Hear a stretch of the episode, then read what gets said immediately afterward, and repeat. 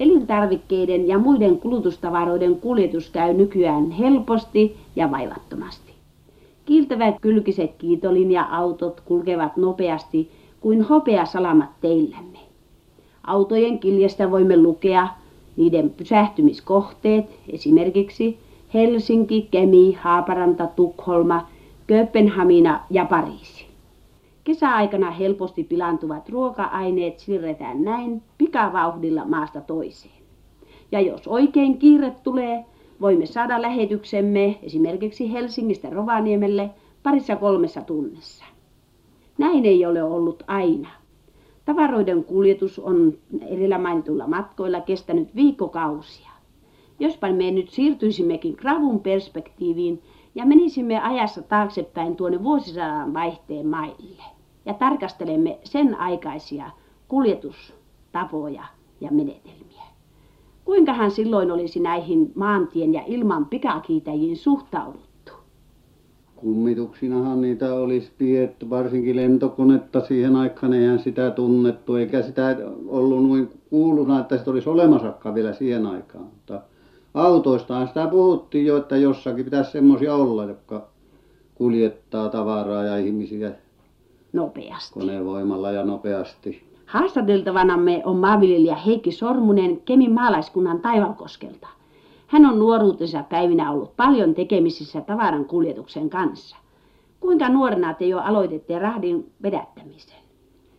No minä joudun siihen jo 13-vuotiaana, kun tuota, velipoika meni Amerikkaan, hänhän se ajoi sitä rahtia ja hän meni Amerikkaan ja isä oli sitten sairaaloinen, niin se tuli niin kuin minun harteille Ansion hankkiminen. ansion hankkiminen.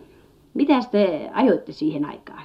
No sitähän ajettiin Kemi ja Rovaniemen välillä kaikenlaista tavaraa. Sitähän oli, jauhohan se pääasia oli ja suola ja, ja kaikenlaista kulutustavaraa petrolista alkaen.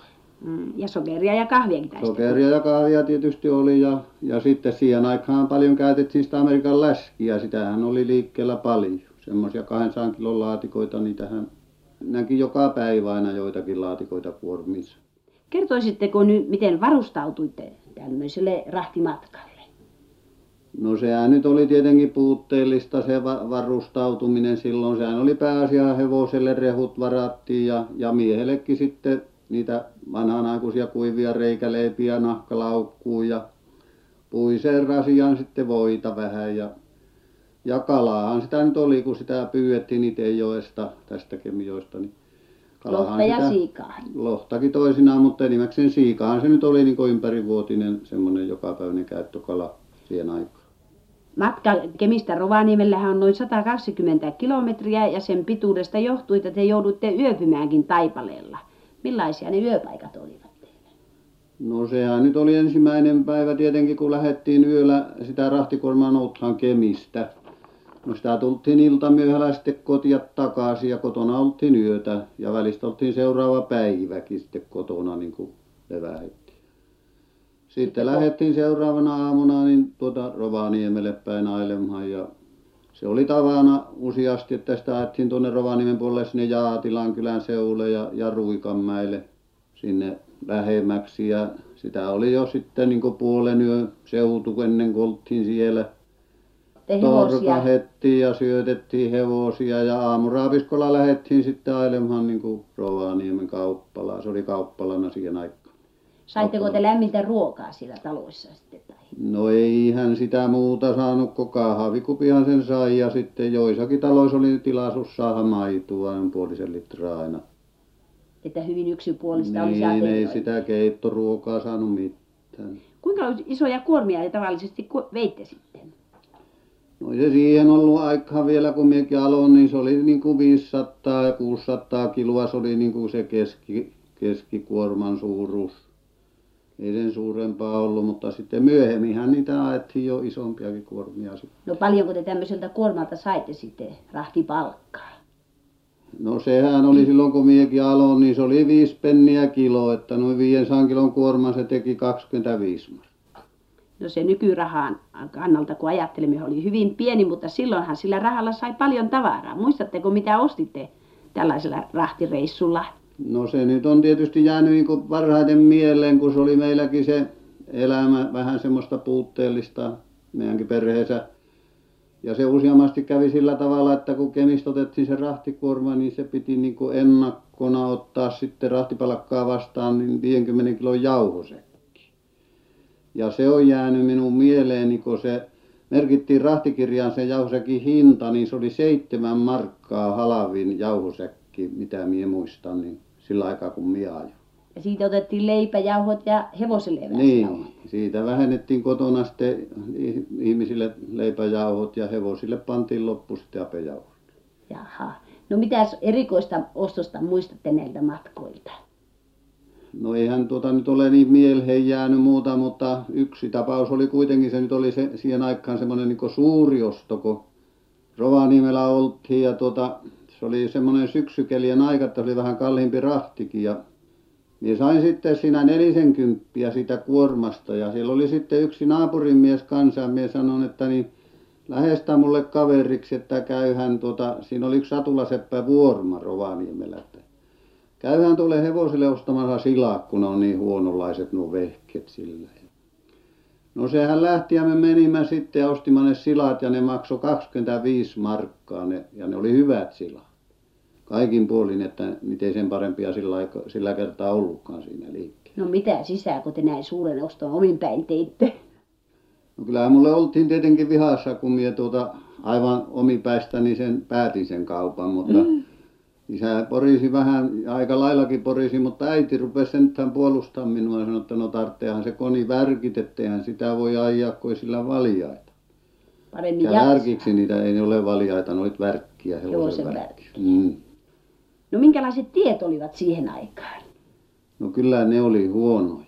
Varsinkin syksyillä sulan aikana niin sehän oli melkein saa sanoa että se oli se oli aivan semmoista niin kuin savi savilaarissa olisi porskutellut hevonen ja ja no entäs talvella?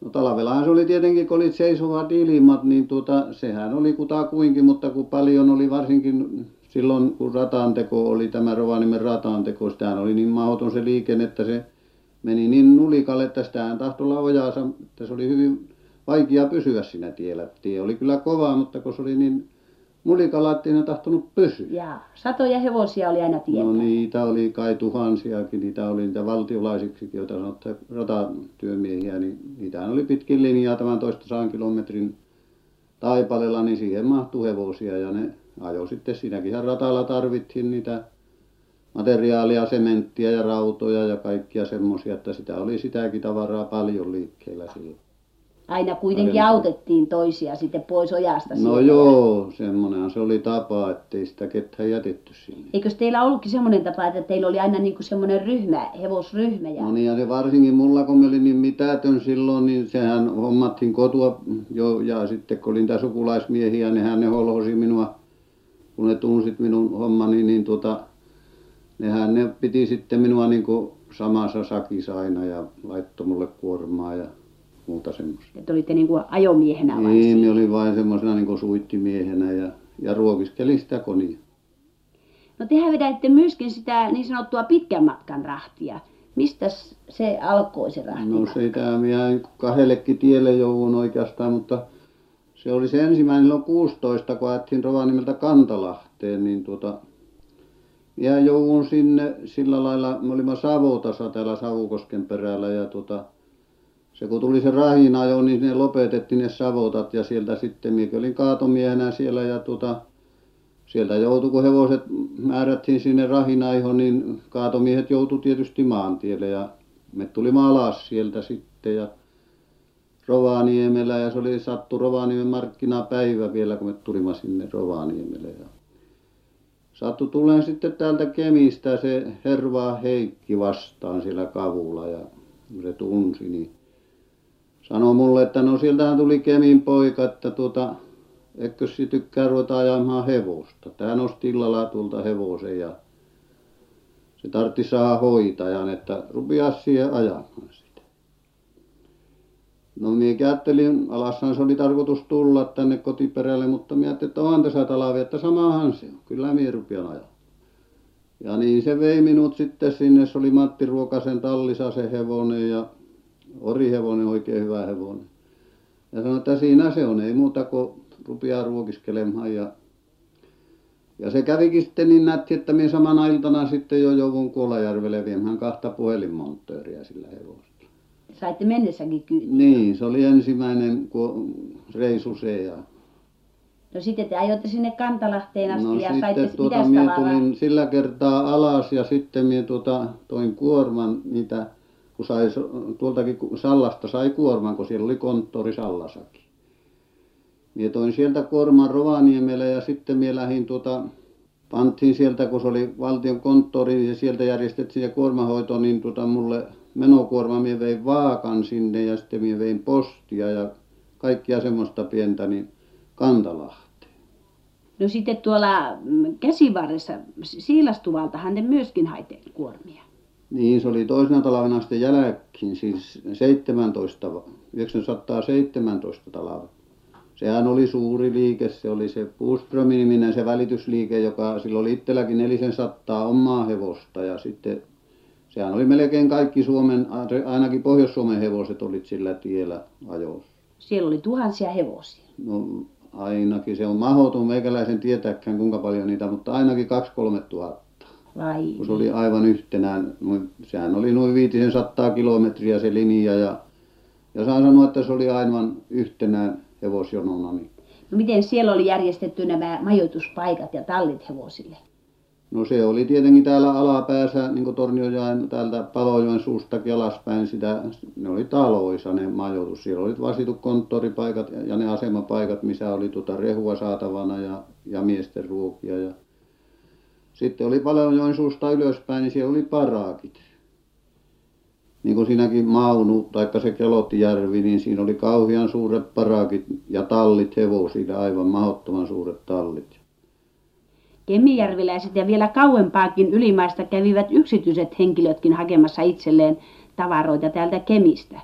Näiden vähän noitamaisten miesten kulusta ja te muistatte varmaankin jotakin mielenkiintoisia tarinoita no niin sehän on ollut ylimaalaisethan on ollut aina siinä vähän semmoisen tietäjän maineessa kautta aikainkin ja on minullakin sitten yksi tapaus että minä nyt tuota tulin tavallaan niin kuin tunsin ne miehetkin jotka sen uhriksi joutuivat kun se oli tuota semmoinen tapaus se oli yksi Ylimaan isäntä ja se oli täällä Kemissä käymässä ja sillä oli sitten kaikenlaista tavaraa se kuorma ja sitten hän oli tietenkin ostanut lääkkeeksi jonkunlaisen viinanassakankin siihen rekkeensä. Ja niitä oli sitten näitä tästä vähän alempaa niitä kylän poikia siellä huomanneet sen nassakan ja ja niinpä se otti tukon nassakan ja vei omille teilleen. Ja mutta se oli semmoinen vakainen ukko se oli vain tuumannut että no kyllä ne pojat siitä palkkansa saavat että viekööt vain kun se ukko oli sanonut että se yksi tapetaan ja yksi tulee sokeaksi ja yksi kaatumaan vikaiseksi ja ja yksi hulluksi. Ja niin kävi miten se suolajuttu oli? No se suolajuttuhan oli semmoinen sikäli kun olen kuullut sitten kerrottavan en muuta tiedä että kun tuota se oli jonkun isännän reestä toinen mökin mies ottanut suolasäkin ja no ei se sekään isäntä ollut muuta kuin oli arvellut vain että no joo vieköön vain että kyllä se tuota janottaakin joskus. Ja sitä sanottiin että se oli jatkuvasti sitten aina juoman puutteessa se suolasäkin viejä että sitä aina janottaa ja vielä lapset. Ja vielä lapsetkin on että sanottu että ne on semmoisia että ne on aina juotavaa vailla